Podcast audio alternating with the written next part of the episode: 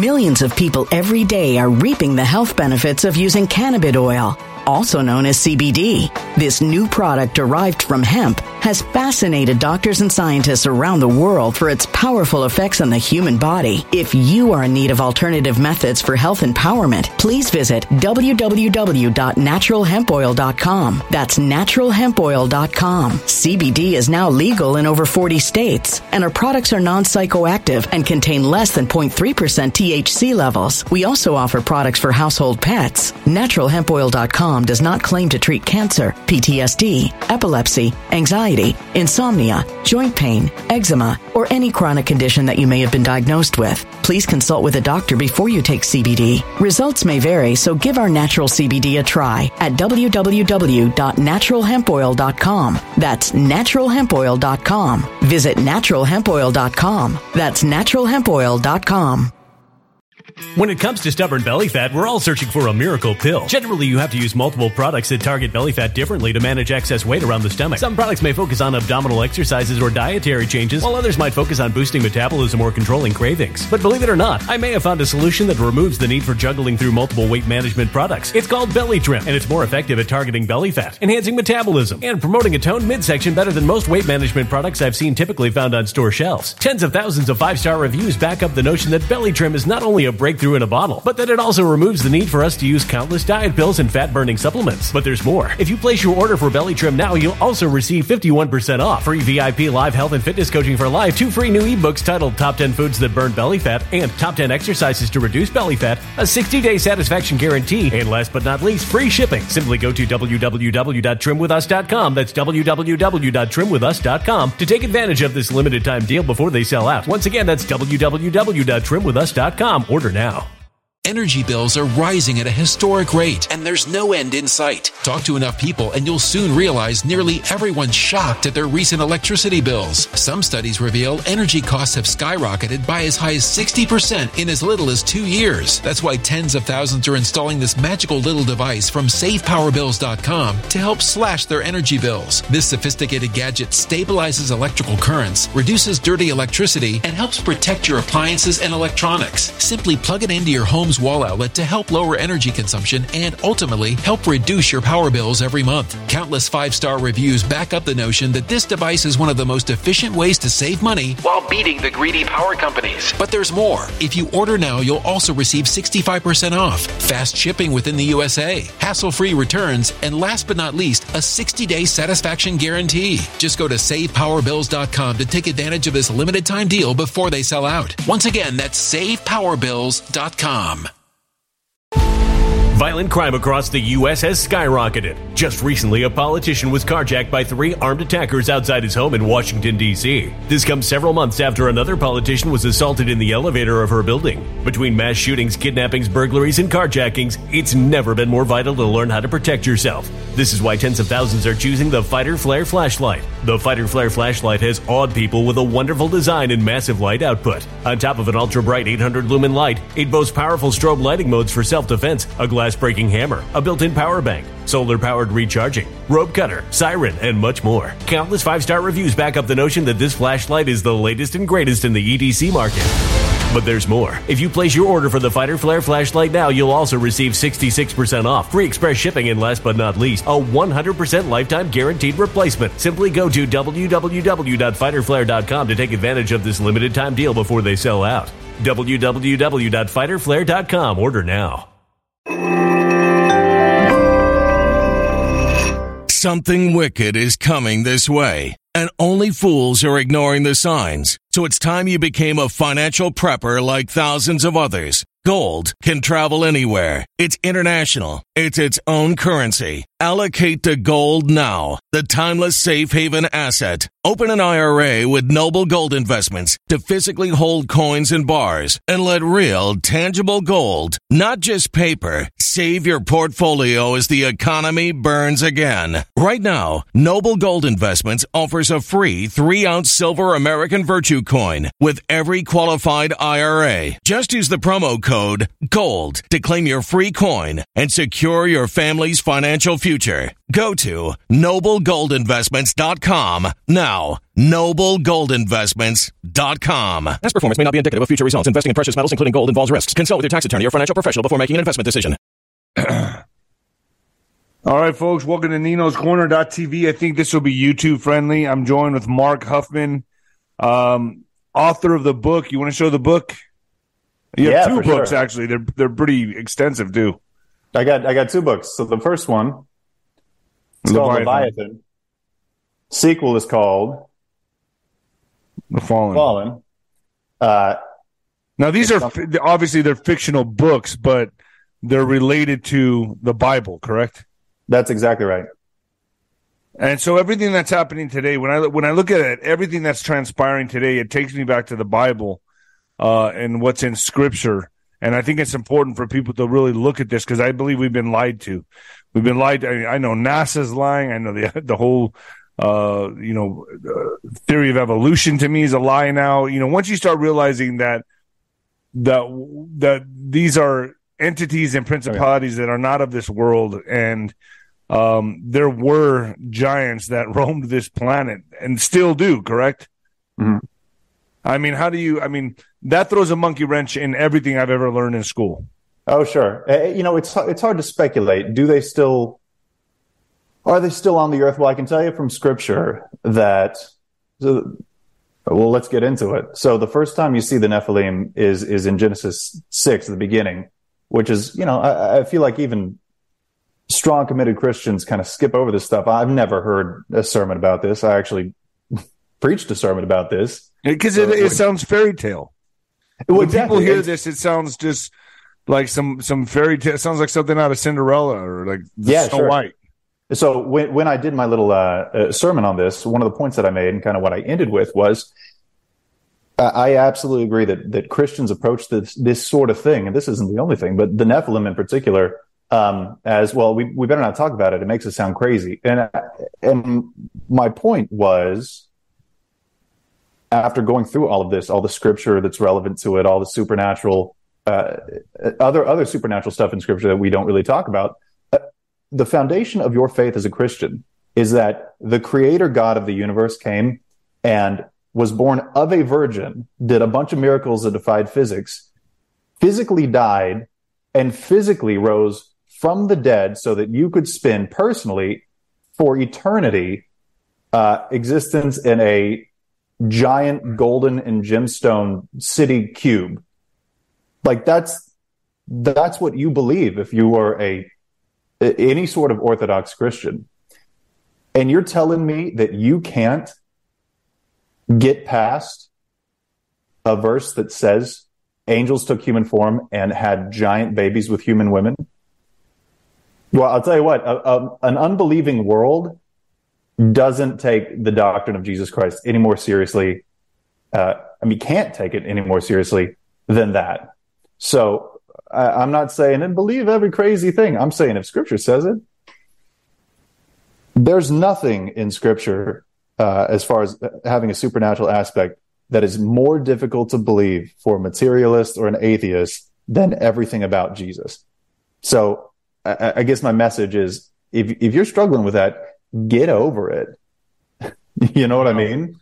Get over it, own it, learn how to defend it, learn something about it, but don't skip it also because it's it's fascinating. It's super super interesting. The Old Testament is not dry or boring. Like it's, I mean, it, it rivals Game of Thrones or Lord of the Rings or whatever, except that you know it's historically true. That's that's what I'm getting at is that it does seem like that. You know, when you read it, I'm like, there's, it's no different than Game of Thrones or Lord of the Rings. I mean, it's it's Oh, it's, and the people that I've had on my show, Gary Wayne, L.A. Marzulli, people like that that talk about these giants. I mean, uh, if you just uh, learn about the Kandahar giant.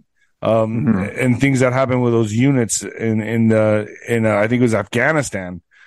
I have no doubt to believe this stuff. And, and, and then when you really learn that they, they shut down these excavation sites, these archaeological, archaeological digs, and the Smithsonian comes in, the government comes in, Black Hawk helicopters come flying around and shut them down when they're uncovering these giant bones. I mean, they just, that's it. You're done. Yeah. You're out of here. You know what I mean? So, there's so much hidden from us. And i and for me like we need to get to the bottom of this. We have to get to the bottom of this. And the way you do that in my opinion is go back to the bible because which i can't believe i, I left the bible in my awakening and i'm right back at it again. It's it's mm. it's an it's been an amazing journey for me because i find myself right back at start. Yeah. Uh, the history of, of well the biblical giants is fascinating actually, and it, it clears up a lot of a lot of issues that some people have with how could a moral God do all this stuff? Uh, any, it turns out that most times that that God tells people to, hey, you got to wipe out everybody, or He Himself does it with the flood. There are giants involved. Uh, you know, it's hard to say that means that any any Nephilim was automatically evil because you have to think that they're sentient and they have free will, but still, that's that's what tends to happen.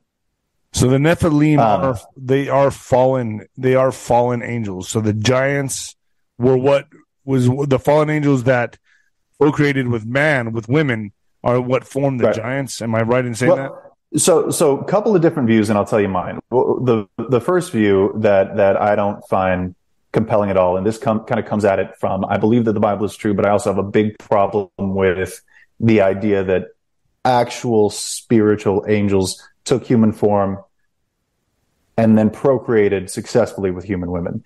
And that view of the Nephilim is that it's, it's kind of the, the sons of God. Let's, let's read the verse because that's, that's where it all kind of starts, right? Genesis 6, 4. Uh, and this is immediately before the the story of Noah and the flood. So this immediately prefaces it. Uh, the Nephilim were on the earth in those days and also afterward, also afterward. So we can talk about that too. When the sons of God, and in Hebrew that phrase is Bene Elohim, came into the daughters of men and they bore children to them. Those were the mighty men who were of old, men of renown. So there's one view that says the sons of God were the righteous people, like from the genealogy of Noah that you see in Genesis 5. And the daughters of men were the evil people from like the, the genealogy of Cain, which you see in Genesis 4. So they were all humans. Uh, and the Nephilim were just, I don't know, kind of, kind of Conan the barbarian, sort of all pure human though. Uh, the main textual reason I don't find that compelling at all is in Job, uh, I think it's 37, where the, it's the only other time that the phrase Ben Elohim is used in scripture. And, and God is talking to Job and he says, where were you when all the sons of God shouted for joy? And he's talking about creation. That can't be human. That has to be angels. So the only textual clue that we have is sons of God are definitely could could the angels um, be could the angels be extraterrestrials? Well, I, I think when it functionally and pragmatically, um, I don't know if we would be able to tell the difference. Functionally, an angel from a spiritual dimension taking on human form. What's the what's the functional difference from our standpoint? Right. So I, I think I mean, I, I have Ali, it's a matter of terms. Right. I've had you know Ali I mean? on, and he's saying that we are confusing that, or it means literally that they were from, uh, you know, other dimensions, other planets. Uh, th- that UFOs are the angels of today. Like basically, what we're seeing in the sky I think it's speculation, but if that, it, it, has to be speculation, right? Until you, you know, snag one and, and tie yeah. it up and get it talking. But would that surprise me if that was true? No, a little bit. No, no. Yeah. Would, would it conflict with anything you see in scripture? Nope. Not a little bit. Um, but yeah, I think there's all sorts of spiritual dimensions that, that, you know, us in, in the hopefully post materialist Western world maybe will wake up to um, you know, within our lifetimes. Because again, the world is way more interesting than than uh, sort of this materialist Christianity, and obviously not all of it, but there is that kind of tinge to it. You know what I mean? Like Yeah. our Christianity today in the modern world is tinged with that materialism that again says, well, let's, let's, let's try to reconcile Genesis 1 with the atheistic, naturalistic, materialistic theory of macroevolution. It doesn't work. It wasn't meant to. You know what I mean? So anyway, different subject, big subject. Yeah, yeah, yeah. And I'm, I, I, for what it's worth, I'm a physician. So I'm, you know, terminally educated at the highest level you can be in the sciences. And I also am a young earth creationist. So I'll tell you right now that, that Genesis, That's that's 1, ki- that's hard to believe that even goes together. uh, you, it's more common than anything. Really. So and you are a creationist through and through. Oh my goodness, yes. And I'm not stupid about it. I, I can I can talk about uh, everyone from Hutton to Darwin to you know E.O. Wilson and Dawkins more than people who think they believe them. I understand the other side's point of view. I mean, there are multiple sides better than most people who who say they they espouse them. And um, you know, I've had this conversation a million times, but when it comes down to it, every single giant of science throughout history, and again, different subject, was a young Earth creationist, a young Earth creationist. By which I mean they, they read the Bible and they say this is true. For heaven's sake, uh, both Isaac Newton and Kepler calculated the age of the Earth to around 4000 BC. Like that was start date to those guys. And if you go through the history of science, I mean, Francis Bacon, who came up with the very idea of empirical science, like observable, testable, repeatable, um, believed that the Earth was 6,000 years old. Uh, Kepler, you know, who, who's the giant of anatomy, Newton, the f- the father of physics, Pascal, who invented most math. But what what Uh, about carbon dating? I mean, that goes. Oh, that- super question. So when you say carbon dating, do you know what the half life? So that that's specifically what most people say when they they say carbon dating because they typically just have heard the term somewhere is radioisotopic dating. So carbon dating in particular is is the decay from C14 to C12. That half life is like six thousand years. So if someone says carbon dating has proved that the Earth is billions of years old, I immediately know that they're they don't know what they're talking about because with that short of a half life, with that particular kind of radioisotopic dating, you can't even theoretically date anything past two hundred thousand years. Um, but you believe the Earth is six thousand years old. Yes. And so, so you need three things for carbon dating, for any kind of radioisotopic dating. A- And a lot of this subject comes back to your presuppositions, to your axioms, uh, whether it's geology or, or cosmology or, or um, biology, but especially this. You got to know three things to accurately carbon date or do any other kind of date, rubidium, strontium, or lead lead or whatever. You have to know the original daughter isotope and parent isotope ratio. You can't know that. You have to guess. You have to assume that the rate of decay was constant. You can't know that. You have to guess. And you also have to assume that it's a closed system, that there's no anything coming in or out. You, you can't know that. You have to guess. So Um, so when they carbon date bones, relics, things of that nature, it's a guess, and they can't go past the half life of six thousand years.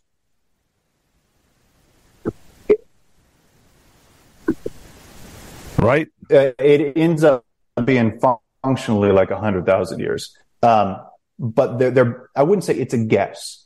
It's based on guesses. If you want to look up something interesting, we don't have to go into it because I don't think I could in enough detail. Uh, it's called the RATE project and it stands for radioisotopes and the age of the earth.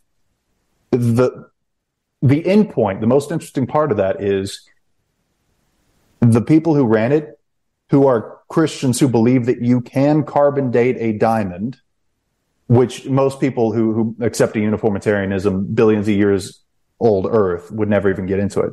But they sent samples of a diamond to be carbon dated, and you could do it. That's bonkers. That there and there, there's a million different things that you can look into um, when it comes to radioisotopic dating. I'll, I'll I'll text you some some books when I. I'm not going to look for them right now, but there's some there's some interesting stuff. Like the point is, I clearly have done a little bit of reading about this. You know what I mean? Like I've bothered to not just stop at, well, I don't believe any of that stuff. No, like I, I could talk pretty intelligently about things like radioisotopic dating. There is no, uh, there's nothing in that entire subject or any other subject that you can find that, that definitively conflicts with a 6,000 year old Earth. So this this Yeah, discussion yeah. actually Anyway. took a different direction than I was wanting it to go, which is good. Okay, this is good. Sorry. No, this is good. This is good because basically, with your background and your research, you're saying you believe 100% you're a creationist and evolution is a lie. Uh, so let's let's define terms. Darwinian macroevolution is utter nonsense, and as soon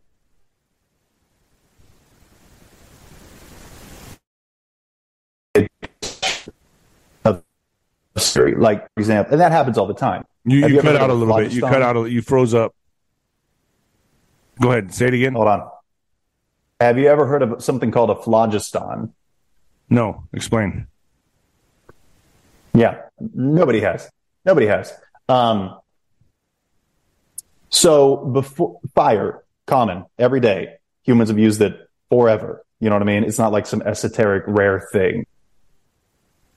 It just or observe. So up until probably 400 years ago or so, uh, fire wasn't understood at all. I guess the, the best way to explain this is in the context of a guy named Joseph Priestley, who discovered oxygen. Uh, he also discovered nitrous oxide, which is important for my profession. I'm an anesthesiologist. That's still on the card. This guy was a giant of chemistry. Like you read any any chemistry textbook, any history, he's he's going to be up there. He until his death, he was a promote, proponent of something called phlogiston theory, um, where the idea of fire uh, and he defended this on, on the highest level you can defend it that fire was created when something that could burn emitted phlogiston particles because it got hot enough. He was absolutely convinced that flaw explanation in discovered oxygen, right?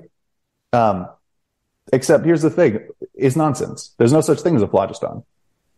It just, it just doesn't exist. If you look at a list, and you can literally get on Wikipedia and just look up superseded theories, everything for a thousand years, human anatomy was understood uh, through the lens of the, the studies of a guy named Galen, who, who turns out, thanks to a guy named Vesalius, uh, who discovered, he realized, wait, wait, wait, Galen's anatomy, which we've understood like medically to be explanatory for human anatomy, was based on monkeys so much of it is completely bonkers. And of course, this guy said, "Hey, uh, Galen's anatomy is wrong," and they were like, "Mother effer, you." Can... Galen's anatomy is wrong. This is what we've understood for a thousand years. Wah, wah, wah. Guess what? It's based on monkeys. Happens all the time. So my point is, macroevolution. When Darwin came up with that, he didn't understand genetics. Uh, he didn't understand DNA. When DNA was discovered by Watson and Crick, and Crick had such a problem with Darwinian evolution that he ended up uh, being a, a, firm proponent of something called panspermia, which is that aliens seeded life on the earth. Um, he was like, I can't, I can't do it. And the reason he can't do it, Basically, is- what you see on Ancient Aliens on the History Channel constantly. yeah, this is the guy who discovered DNA. Because when you discover DNA, the only mechanism for genetic change becomes mutation. There has never, in any species, ever been one example, one example of an information adding beneficial mutation in anything. There have been beneficial mutations. They're always in a very specific context. For example, there, there was a beetle that got with, with a mutation didn't there's a population of wingless beetles on an island uh, because everyone with a wing was was swept out to sea and died. So that's a beneficial mutation, but it destroyed the information. Every mutation, I mean, mutations cause cancer. Mutations just kill you dead. There is a list of pathologies due to single point mutations. Uh, mutations are famously destructive. They do not add anything to anything. And for life to have gone from a first theoretical single celled organism to every single species of every single living thing that ever existed, how many mutations? Because that's the only thing you can do. You can only add to it. It's a mistake. You don't have enough time. You can't ever have enough time. It will never. There's a guy named Lee Spetner, and uh, if, if you're Well, interested in unless this the Earth is billions of years old. even right? then here's here's why it doesn't work um, because every single mutation deletes information. That's why its mutations mm. are deleterious. They don't build. So there's a guy named Lee Spetner who is not a creation. So it's not improvements. It's not improvements. It's detriments. Even in the very, very, very rare example of when it's beneficial, there's still a detriment in any other context than the specific thing, like if you're a beetle on an island. You know what I mean? But mutations kill you. Um, there's a guy named Lee Spetner who is he, a very very good book called Not by Chance, and he goes through some of this stuff. There's a there's a guy named Fred Hoyle too, atheist, not a Christian at all. You don't you don't have to get into Christians or creationists to get into the how how absurd Darwinian macroevolution is now. Um, but he says saying that. Uh, so, so let me back up. There is such a thing as what was called microevolution or speciation, and that's actually where Darwin got a lot of his ideas. He was he was really into uh, pigeon breeding, fancy pigeons. You want to look up some crazy pigeons? You can look up some crazy pigeons. Well, I mean, and I just look at some that. dog breeds, and that would show me. That's like... the other example: dog breeds. So you can breed a gray wolf into every single breed of dog, and you know that because they did. That's where every single dog breed came from. But isn't uh, that, in a sense, a microcosm of evolution? So that's what Darwin thought. Darwin thought if you could get small changes, and he saw it with pigeon breeders who were breeding pigeons on purpose, and then he saw it uh, in the Galapagos Islands where he just made observations in nature. You see it in dog breeds. You can breed a gray wolf into a Dalmatian or a Chihuahua or a Great Dane. Da- you know, do you know about Dalmatians? or just dog breeds in general, bulldogs. Yeah, I have they're, they're, they're, they're super, super sick genetic mutants. Right. The, the, the bulldog is a retarded breed, correct? Yeah. It's, yes. It's, yeah. It's like yes. a, yeah.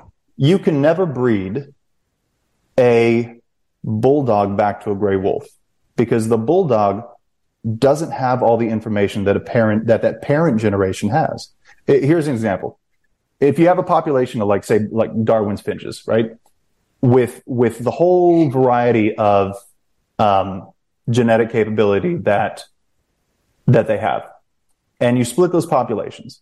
And on one, you have a context, you have an environment where all the seeds are very small and they fall into cracks in the rocks. And then you have one environment where all the seeds are very big with very tough shells. So over time, you're going to have those populations differentiate what, what is commonly called microevolution, which does not make them anything but finches. Everything about a finch, they still are. Uh, but eventually, the island with the big nuts, those beaks are going to be bigger. And the island with the small nuts and the little cracks, the beaks are going to be smaller because various forces have pushed certain characteristics of the, that parent population away because they're going to die. You know, little beaks, you're not going to crack the nuts, you're going to die. Big beaks, you're not going to get the nuts and the, you know, the, the seeds in the cracks, you're going to die. They stay finches. They don't go outside of their, the, the Bible calls kinds baramine. So what, uh, going back to Lee Spetner, what he said is saying that mutation can lead to macroevolutionary changes where it's single cell to a larger animal and then branch out into dogs and cats and cattle and birds and reptiles is like saying that you're a shopkeeper and you lose a little money on every single sale, but you think you can make it up in volume. You can't sell enough. You're losing money every transaction. That's microevolution. You're losing money every transaction. You were speciating. You can never go upwards. You can never go out. So it's a downgrade every time then.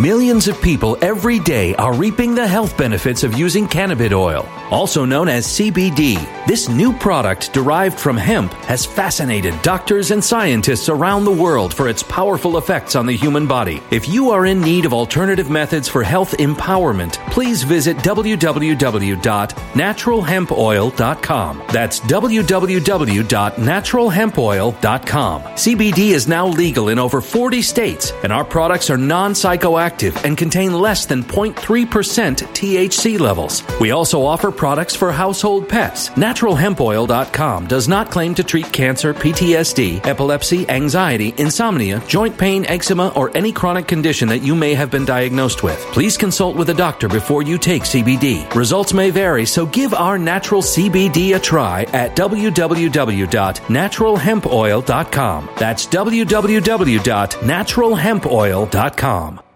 Energy bills are rising at a historic rate, and there's no end in sight. That's why tens of thousands are using this amazing little device from SavePowerBills.com. It's a small but smart gadget that stabilizes electrical currents, reduces dirty electricity, and helps protect your electronics. Just plug it into your home's wall outlet to help lower energy consumption and ultimately help reduce your power bills every month. Order now to get 65% off plus many free bonuses before they sell out by going to SavePowerBills.com. That's SavePowerBills.com. Order now. Energy bills are rising at a historic rate, and there's no end in sight. That's why tens of thousands are using this amazing little device from SavePowerBills.com. It's a small but smart gadget that stabilizes electrical currents, reduces dirty electricity, and helps protect your electronics. Just plug it into your home's wall outlet to help lower energy consumption and ultimately help reduce your power bills every month. Order now to get 65% off plus many free bonuses before they sell out by going to SavePowerBills.com. That's SavePowerBills.com. Order now. Violent crime across the U.S. has skyrocketed. Between mass shootings, homicides, kidnappings, burglaries, and carjacking, it's never been more vital to learn how to protect yourself. This is why tens of thousands are choosing the Fighter Flare flashlight. The Fighter Flare flashlight includes an ultra bright 800 lumen light, powerful strobe lighting modes for self defense, a glass breaking hammer, a built in power bank, solar powered recharging, rope and wire cutter, siren, high and low LED lighting mode, and much more. Simply place your order now to get 66% off along with many other free bonuses before they sell out by going to www.fighterflare.com. Order now at www.fighterflare.com.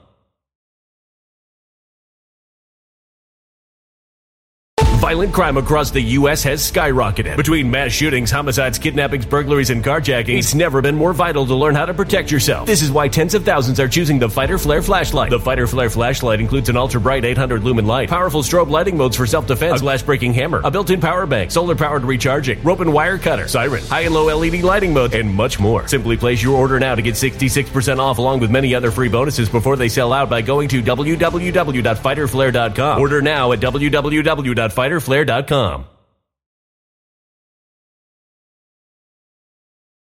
Is what you're saying? downgrade of- that's Mutations, what I'm saying. and so like the genetic blueprint is there's mutations in that blueprint blueprint, but the genetic code is not going to transform into a new genetic code It and just into a wow. Okay, It that makes sense to me.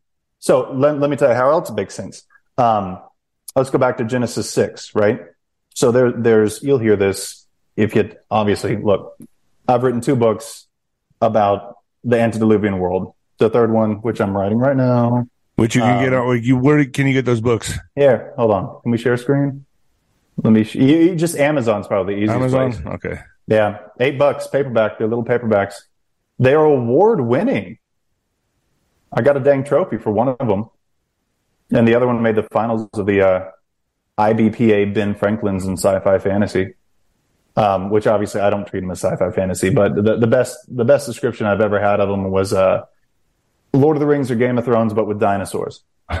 Which I'm like, okay, yeah, explain okay. explain dinosaurs. Let's let's talk about. I, I really want to stick on this. This is a very good topic for my audience. Yeah, no, I didn't know cool we were going to go this direction. We'll get we'll have you on again to talk about other stuff, but right now So many rabbit let's holes. stay let's stay on this. Let's stay on this Um, because Can, you're can I make making a lot of about- valid points here. What's that? Uh, can I make one point about how Yeah, yeah. microevolution fits into a Christian historical grammatical hermeneutic worldview, where you just you look at the Bible and you say this is this is what happened because this is what it says, and I trust that it's true. Um, how did Noah fit all the animals on the ark? Well, that's that's so many. Well, here's here's the and there are books that have really really gone in depth into this, but but you looking at the observable truth of speciation of microevolution you don't need to take two cheetahs, two leopards, two jaguars, two lions, two tigers on the ark. You take two panthera kinds. And because of speciation, that population will turn in to those. They will never be anything but big cats. You can do the same with cattle. you know, and you get like 14 there, right? Or birds. Um, you don't have to take every breed of dog, right? You can take Right. two wolf kinds, right? So all of a sudden, the number of animals, because Christians can absolutely look at microevolution or speciation and say, well, yeah, that happens. It fits in perfectly. And this is what I'm talking about. Everything in science fits in perfectly with a, you know, a young earth creation worldview, um, without almost even trying. You don't have to take every single kind, every single species of animals today. You just have to take two of every kind and then they will speciate. And I'll tell you what, uh, what you can get into if you start thinking about bottlenecks. Uh, are you familiar with the term bottlenecks? Um, So in, in a genetic context, no, go ahead. Okay, so a bottleneck is where some some catastrophic event uh, winnows the population down into a very very small fraction. Right? Think about this: every single kind of person, every single kind of animal, every single breed of big cat or it- whatever, like uh, all the variation in frogs, for example, um, came from those from a biblical standpoint. Um, from just those those organisms on the ark how what percent of the animals alive in the antediluvian pre-flood world uh, do you think made it onto that ark i mean a fraction of 1% right you know Well, I mean? obviously dinosaurs didn't. Mm. I mean, oh yeah go ahead. Go that's ahead. a- that's no, I'm just I'm That's a bringing it up. fantastic intro. That's a fantastic intro. Um, it, what I'm saying is that the I think the variety, obviously it's just speculation, but the flood would have been the biggest bottleneck in history, where what millions, tens of millions, hundreds of millions of people narrowed down to eight people, and so we still have that this expansive you know ethnicities that you see on earth today. What kind of genetic information for humans and other other animals too but for humans in particular was lost that originally was on the earth for those first you know 1600 years. Like were there other species of melanin? Because right now every skin color every hair color it just comes from brown eumelanin black eumelanin and pheomelanin which is red. We're not going to talk about gingers i know that's you know nobody nobody likes redheads but i'm kidding we love you gingers um, but uh, anyway, it's just interesting speculation. Uh, but dinosaurs. So where did the name dinosaur come from? You know, No, go ahead. a guy named Sir Richard Owen came up with the word dinosaur, meaning terrible lizard, in like Okay, yeah. 1841. Um, Marco Polo wrote, wrote about dinosaurs. Uh, Roman historians, Greek historians wrote about dinosaurs. You have legend. Well, sorry, he didn't write about dinosaurs. What he wrote about was dragons. There was no word for dinosaur, but dinosaur means terrible lizard. There are obviously there's mythology too, but for heaven's sake, there's mythology about lions. You know what I mean? There's mythology about all sorts of stuff. Um, so yeah, dragons have been mythologized, but that doesn't mean that there weren't real historical accounts of, of dragons any more than, well, you look at like Hercules and, and the Nemean lion or whatever and say, well, lions are mythology because there's a story of mythology about a lion. You know what I mean? So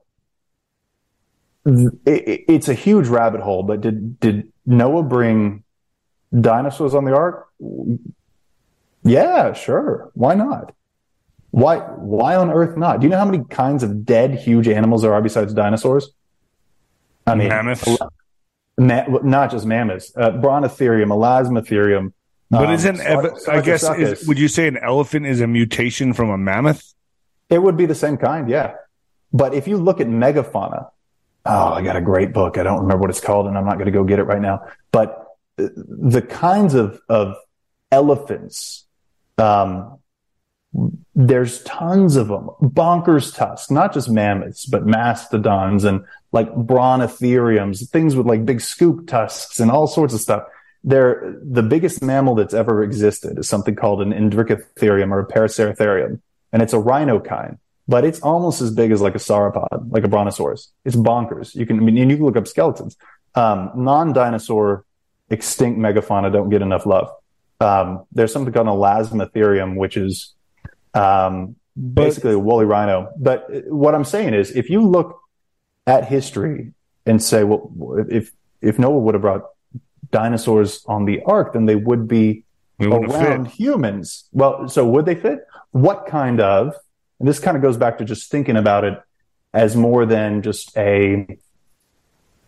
And obviously, I've done this because I'm writing books about Noah, and I'm trying to think, how would this have really been? Like, how can I take the text and like what? Not a Sunday school story. How would I have taken it? And one of the things you would do if you are tasked, like Noah was, with bringing all of at least representatives from every kind of animal, including dinosaurs, but other huge animals like elephants or mammoth kinds or whatever, on the ark to save them. You are going to want to do a couple of things. You're going to want to get juveniles. Well, really, that's the main thing is you want juveniles for two reasons. You're limited in size, even though ark was freaking big, you're limited in size. You also want the maximum reproductive lifespan. So the average dinosaur was the size of like a sheep. You had huge, huge, huge, huge animals, but you're not going to take those on the ark. You're not going to take, you know, you you notice uh, you've seen those huge tortoises, right? Yeah, yeah, yeah. tortoise like and alligator. I mean, yeah, yeah, yeah, right, right, right. So so you can look up a baby. The biggest one is called an Aldabra tortoise, and it gets big enough that a kid can ride. It It's almost big enough that a human can ride on it lives 150 years. We went to a reptile symposium, like a, a reptile exhibit, um, where they were selling baby sulcata tortoises. And sulcata tortoises, and you can look at them up, they're, they're, they're the size of a, you know, a big dog. They're yeah. huge. They live 100 years. The babies are like yeah. that. They're like that. So which one are you going to take if you want to maximize the reproductive lifespan of the animals that you're going to bring on the ark?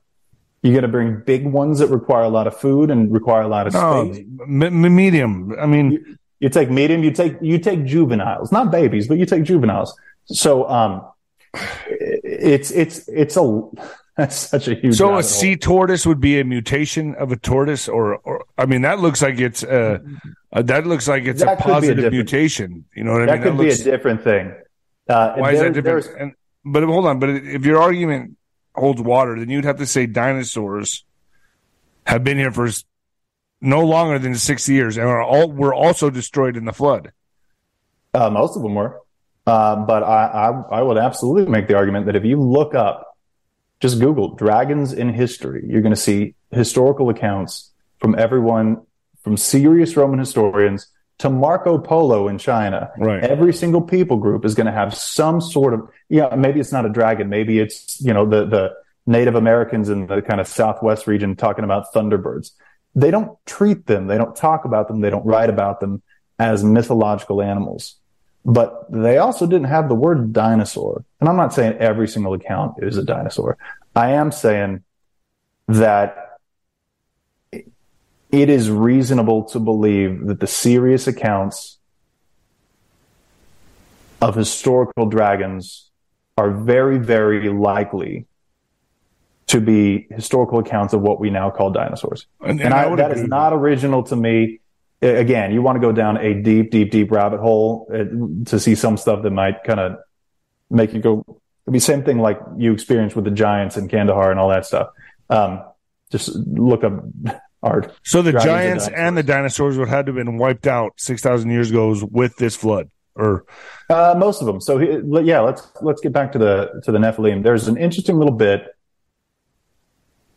where it says, and we uh, read that verse where it says the Nephilim were on the earth in those days and also afterwards. And then you say, well, if they were all wiped out, did some survive? So is that not true? And I'll say, well, n- no, no, no, no. Uh, although you do read about them in Scripture um, you get to numbers and when you start seeing a like so after moses dies the leadership of the israelites go goes to joshua and he kind of takes them and, and numbers talks about their campaigns in the promised land to you know basically rid it of the canaanites right um, then we also saw the nephilim the sons of this is from numbers 13 um, there we also saw the Nephilim, the sons of Anak are part of the Nephilim. Uh, Goliath was an Anakim. Uh, and we became like grasshoppers in our own sight, and so we were in their sight. Uh, that's that's kind of Joshua and Caleb and the spies going out and spying this land and saying they're freaking full of giants, man. It's full of Nephilim. Um, now Joshua and Caleb didn't say, "Well, no, they're not that big." He said they said, "Well, yeah, but we can take them." And you see that all the way up to David. David doesn't just fight Goliath. Later on, there's a little passage talking about all the other giants David fought. It talks about the scripture talks about David's mighty men fighting giants. There's a guy named Benaiah who is overlooked, and most most people haven't heard of him, but he's all throughout the story of David and Solomon. He ends up being captain of David's guard, and then he's Solomon's assassin. But he's super dope. But he he fights giants. Well, here's um, what's crazy is that the Native Americans also talk about that here in the Southwest. Sure, uh, there's tribes of Native Americans that talk about confrontations with giants, and people just chalk it up to fol- folklore, but it yeah, all no coincides lie. with the Bible, right? The the, sure the Native Americans talk about uh, altercations with giants that turned cannibal, and they were eating the tribes. And yeah. there's actually documentation on this. There's, I think there's a sure. cave in uh, Arizona or Nevada, maybe Utah, somewhere in the Southwest. I could have that wrong. People might want to fact check that, but uh, talking about there's certain tribes talking about their confrontations with redheaded giants. Yeah, redheads. They're everywhere. Everywhere. Um, Patagonia um, in South in South America you can read stories there about the first people who, the first Europeans to discover Patagonia, talking about giants. I mean, huge, not not like they're six foot six, they're like ten feet tall. Yeah. Um, but going back to, so did they survive? Does that mean the Nephilim survived the flood? Well, what I would say is no. All the Nephilim in the pre-flood world would have died, which means that other angels after the flood just got horny. So they and, reproduced. And they, they replenished. So they, they, just they just did the same thing. Some more horny angels said, eh, "You know, I we, that flood thing was bad, but also chicks are hot, so let's have some more giant babies with them." And then you know you can counter that with, "Well, but they would have seen the consequence of that first group of fallen angel, that first group of Ben Elohim." To which I would respond, when has seeing the consequence of sin ever stopped people from doing that again? Do you know what I mean? We are perfectly aware of all sorts of historical examples of the consequence of all sorts of sin, every sin that you can do it. People still murder and commit adultery and et cetera, et cetera, et cetera. You know what I mean? Even though, yeah. well, this is going to end that badly, but in the moment, look, this is what, this is what I, this is what I did. Um, so that that would be my answer for well, where did they come from? Did they survive the flood? Nah, just more different angels got horny. I don't, I don't that actually makes complete sense to me. Someone like me, yeah. Um, anyway, yeah, again, it's speculation. Don't know. So then, sure. I mean, if if giants are still around, which you know, I've seen you know footage here and there, you know, on TikTok and things like that. Could be doctored up, could be photoshopped, but there's some. It looks pretty convincing um, of uh, huge uh, looks like people walking around on top of a mountain. You know, there's, and it just doesn't look like that. There's one guy out of Mexico who filmed it. There's another guy out of Brazil. There's another kid up in Canada who filmed it. Um, I think maybe they are, maybe they have their own, I guess, sectors of land. I don't know of, uh, of places. Do they come in and out of the earth? I mean, how, do we not see them? Like, how, if, yeah you know, that's my question is where are they? Like, how are they playing for the NBA? Where are they? Like, yeah, well, how come I, we cannot see these things? Are they off? Are they, you know, there's so many disappearances in national parks and things of that nature, eh, which people just go missing all the time. And you got to wonder, yeah. are we going places we should not go? Are they, I mean, it's hard to, it's hard to say. It's hard to say, but, uh, you know, I, I'm sure some of those are hoaxes and some of those are exaggerations. But look, again, if if you find unequivocally that one of them is real and there are real giants on the earth, should that shake your worldview at all? Or as a Christian, should you go, all right, yeah. I mean, because for me, it's it's a lot the latter. Like, would that? It would be really interesting. I mean, look, if I can get crazy rich, no, but somehow, it shakes the foundation of evolution. It absolutely does, and what it does is, and who knows if this is a factor too? Because again, I'm sure you've looked into some of the the guys in the Smithsonian and the history of the Smithsonian who tend to like disappear this sort of thing. Yes. You know what I mean? And I'm not a huge conspiracy theorist. Well, Yeah. maybe It getting happens. more and more of a conspiracy theorist, but it's, you know, it's, it's only conspiracy if, if, um, there are conspiracies. There do exist conspiracies. People have uh, perpetrated conspiracies in history. And, and uh, if you are committed to an atheistic worldview and you are aware of the existence of this evidence that some of the crazy supernatural aspects of scripture are true, you are not going to want it out.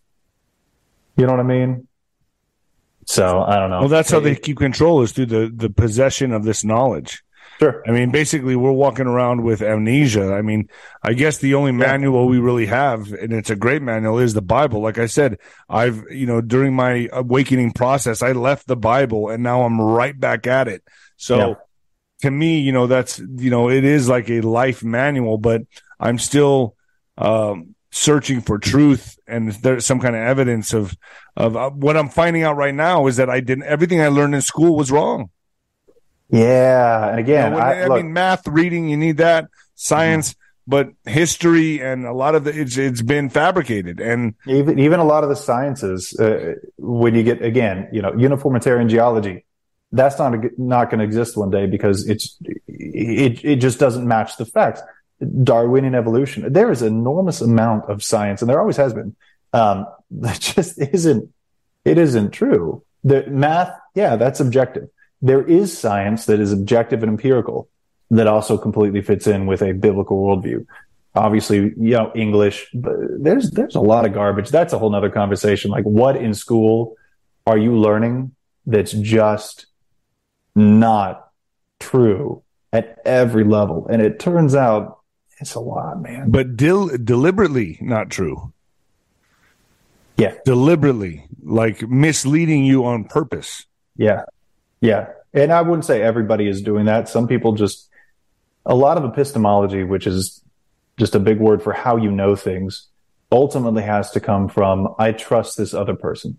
You know what I mean? Whether you're reading it from a textbook, very little of what you know comes from you seeing it or observing it. And even then, that's not always dispositive. You know what I mean? Uh, so a lot of what you're taught is taught by people who were taught it. And so, you know, now, but, but a lot of this stuff can be traced back to people who knew that what they were teaching is, is just their opinion. Right. But then you also have to look at like the Freemasons or, or the secret societies. A lot of the evolution and NASA, it was all built on Freemasonry. Yeah, that's and that's something that I can't talk about as nearly as as articulately as some some other things. But there is a lot of, I mean, you read that in Scripture, right? People who suppress the knowledge or suppress the truth out of unrighteousness. This it shouldn't surprise you that those people actually exist. When Scripture says that there are going to be people who suppress the truth in unrighteousness, those people are going to have a history. They're going to have an identity. It's going to show up in a certain form. Do you know what I mean? It's not like this nebulous, like they're going to have names. Their groups are going to have names. The ideas are going to have a specific, uh, you know, weight to them. They're going to have a specific subject to them. So I, does it surprise me that that happens? No, it should, should be completely predictable. Well, this is a very interesting, interesting subject. I, you know, I didn't know we were going to go in this direction, um, but you know, it definitely raises a lot more questions. It's going to raise a lot more questions for my audience. You know, on you know, giants, Nephilim, the Bible, evolution, NASA, the whole thing. And that's my thing is searching for truth. I don't know the answers. I never claim to know the answers, but I'm in search for them. And Yeah. I hope my audience, you know, I hope my audience loves the fact that I'm like that. Uh, Yeah. you know, I'm, I'm curious. So, Mark, Yeah, uh, same. let, let, let me see your books. Show your show your books one more time for my audience, and, and tell people where they can find you and your books one more time. if you want to, well, I don't talk about my books much on Twitter, um, and I don't really update my website. So Leviathan, Fallen, uh, yeah, they're eight bucks on Amazon. Yeah, they're they're good. and if y'all buy them, it'll motivate me to finish the third one.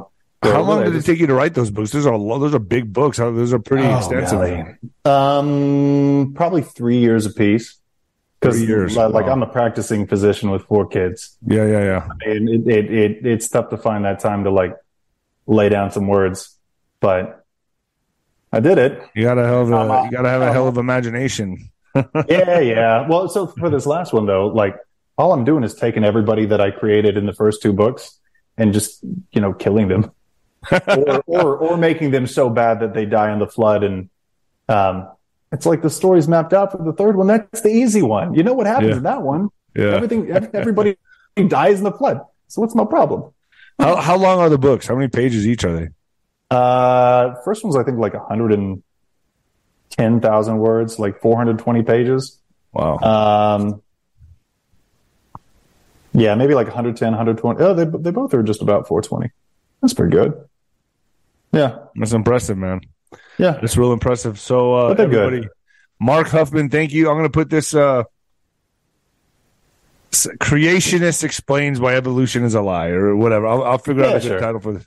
Sure. Um, I appreciate you, Mark, coming on. Let's do another segment at some at some point soon. oh yeah, The- these are huge topics with so much to talk about. Yeah, this is then my audience. I got to tell them this is went in a direction I wasn't expecting. So we just kind of we just kind of went off the cuff here. So Yeah. appreciate you, Mark. Thank you for joining me. Thanks, man. God bless you. Okay. Talk soon. You too. All right. God bless. Bye. When it comes to stubborn belly fat, we're all searching for a miracle pill. Generally, you have to use multiple products that target belly fat differently to manage excess weight around the stomach. Some products may focus on abdominal exercises or dietary changes, while others might focus on boosting metabolism or controlling cravings. But believe it or not, I may have found a solution that removes the need for juggling through multiple weight management products. It's called Belly Trim, and it's more effective at targeting belly fat, enhancing metabolism, and promoting a toned midsection better than most weight management products I've seen typically found on store shelves. Tens of thousands of five star reviews back up the notion that Belly Trim is not only a breakthrough in a bottle, but that it also removes the need for us to use countless diet pills and fat burning supplements. But there's more. If you place your order for Belly Trim now, you'll also receive 51% off, free VIP live health and fitness coaching for life, two free new ebooks titled Top 10 Foods That Burn Belly Fat and Top 10 Exercises to Reduce Belly Fat, a 60 day satisfaction guarantee, and last but not least, free shipping. Simply go to www.trimwithus.com. That's www.trimwithus.com to take advantage of this limited time deal before they sell out. Once again, that's www.trimwithus.com. Order now. Energy bills are rising at a historic rate, and there's no end in sight. Talk to enough people, and you'll soon realize nearly everyone's shocked at their recent electricity bills. Some studies reveal energy costs have skyrocketed by as high as 60% in as little as two years. That's why tens of thousands are installing this magical little device from SavePowerBills.com to help slash their energy bills. This sophisticated gadget stabilizes electrical currents, reduces dirty electricity, and helps protect your appliances and electronics. Simply plug it into your home's wall outlet to help lower energy consumption and ultimately help reduce your power bills every month. Countless five star reviews back up the notion that this device is one of the most efficient ways to save money while beating the greedy power companies. But there's more. If you order now, you'll also receive 65% off, fast shipping within the USA, hassle free returns, and last but not least, a 60 day satisfaction guarantee. Just go to savepowerbills.com to take advantage of this limited time deal before they sell out. Once again, that's savepowerbills.com. Violent crime across the U.S. has skyrocketed. Just recently, a politician was carjacked by three armed attackers outside his home in Washington, D.C. This comes several months after another politician was assaulted in the elevator of her building. Between mass shootings, kidnappings, burglaries, and carjackings, it's never been more vital to learn how to protect yourself. This is why tens of thousands are choosing the Fighter Flare flashlight. The Fighter Flare flashlight has awed people with a wonderful design and massive light output. On top of an ultra bright 800 lumen light, it boasts powerful strobe lighting modes for self defense, a glass breaking hammer, a built in power bank, solar powered recharging, rope cutter, siren, and much more. Countless five star reviews back up the notion that this flashlight is the latest and greatest in the EDC market. But there's more. If you place your order for the Fighter Flare flashlight now, you'll also receive 66% off, free express shipping, and last but not least, a 100% lifetime guaranteed replacement. Simply go to www.fighterflare.com to take advantage of this limited time deal before they sell out. www.fighterflare.com. Order now.